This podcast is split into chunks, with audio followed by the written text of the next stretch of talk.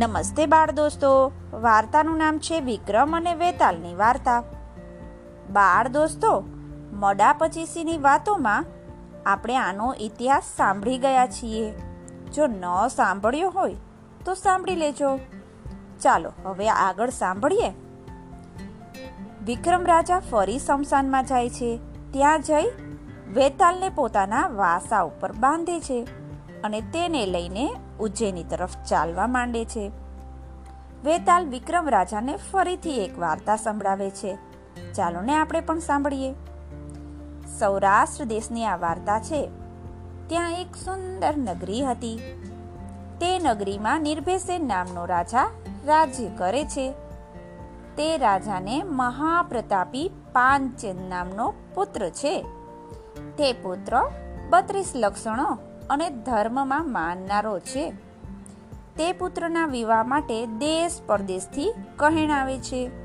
મા બાપ પણ પાનચંદને ઘણું સમજાવે છે, પણ એને એકેય કન્યા પસંદ પડતી નથી.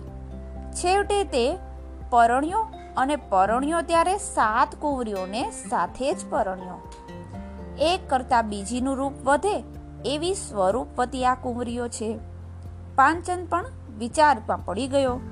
આ સાત રાણીઓમાંથી કોને પટરાણી કરું? કોનું માન રાખું? કોની સાથે વહાલભર્યો વ્યવહાર કરું? એક દિવસ નિર્મળી નામની તેની એક રાણી સવારમાં ઉઠી. તે રાણીની ઉપર સૂર્યનું કિરણ પડવા લાગ્યું. ત્યારે તે તો બળવા લાગી.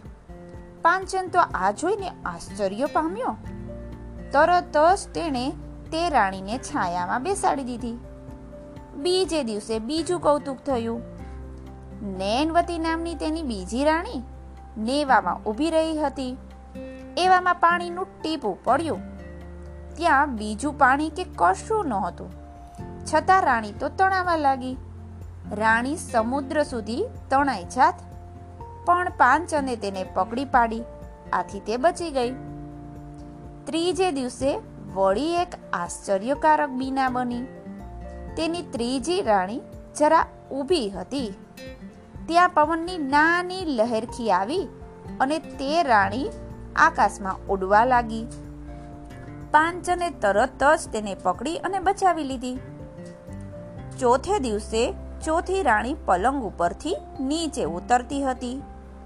તે રાણીએ ઉતરવા માટે પોતાના પગ જમીન ઉપર ટેકવ્યા. ત્યાં તો પગમાંથી માંસ નીકળી આવ્યું. પાંચચંદે તરત જ તેને પલંગ ઉપર બેસાડી દીધી. પાંચમે દિવસે વળી કંઈક નવું જ થયું. પાંચચંદ વાડીમાં ફૂલ લેવા ગયો છે. તે ફૂલ લાવ્યો.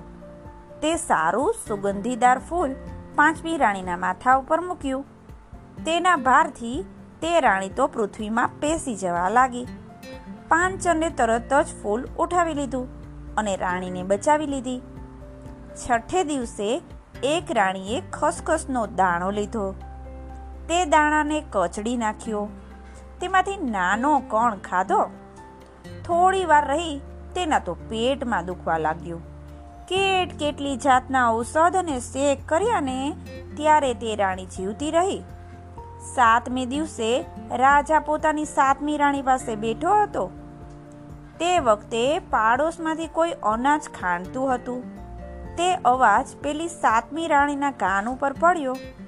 આ અવાજથી તેના કાન તો પાકી ગયા. પુષ્કળ પાટાઓ બંધાવ્યા. દવાઓ કરી, ત્યારે તે જીવી. આમ સાતે રાણીઓ પુષ્કળ કોમળ છે. પાનચંદે વિચાર થયો કે આમાંથી સૌથી વધારે કોમળ હોય ને, તેને મારે પટરાણી બનાવી છે. પછી પાનચંદે એક રાણીને પટરાણી બનાવી. સર્વેએ ખાધું પીધું ને મજા કરી. વેતાલ અહીં આગળ વાત પૂરી કરી. વિક્રમ રાજાને પૂછે છે, હે વિક્રમ રાજા પાંચચંદે કઈ રાણીને પટરાણી બનાવી હશે? તમે જાણતા હો? છતાં નહીં કહો ને, તો ત્રણ લોકનો પ્રલય થાય, એટલું પાપ તમને લાગશે. વિક્રમ રાજા જવાબ આપે છે, પહેલી રાણી કિરણથી બળી બીજી રાણી પાણીના ટીપાથી તણાઈ ગઈ. ત્રીજી રાણી પવનની લહેરથી ઉડી ગઈ. ચોથી રાણીએ જમીન પર પગ મૂક્યો એટલે માંસ નીકળી આવ્યું. પાંચમી રાણી ફૂલથી દબાઈ ગઈ. છઠ્ઠી રાણીને કણ ખાવાથી પેટમાં દુખવા લાગ્યું અને સાતમી રાણીએ અવાજ સાંભળ્યો અને તેના કાન પાકી ગયા. આ સાતેય વાત તો ખૂબ જ આશ્ચર્ય પામવા જેવી છે. પણ અવાજ સાંભળવાથી કાન પાકી જાય ને એ રાણી સૌથી વધુ કોમળ છે. માટે પાંચચંદે તેને જ પટરાણી બનાવી હશે. શાબાશ વિક્રમ રાજા, શાબાશ. તારા જેવો ન્યાયી રાજા તો ભાગ્યે જ અવતરે છે. આટલું કહી વેતાલ તો ઉડી ગયો. વિક્રમ રાજા ખાલી હાથે ઘેર આવ્યો. આવીને તેણે સિદ્ધને આશ્વાસન આપ્યું કે કાલે હું સ્મશાનમાં ફરીથી જઈ અને ફરીથી પ્રયત્ન કરીશ. અને બાળ દોસ્તો, આપણે પણ ફરી ત્યારે જ વાર્તા સાંભળીશું. ચાલો ફરી મળીએ.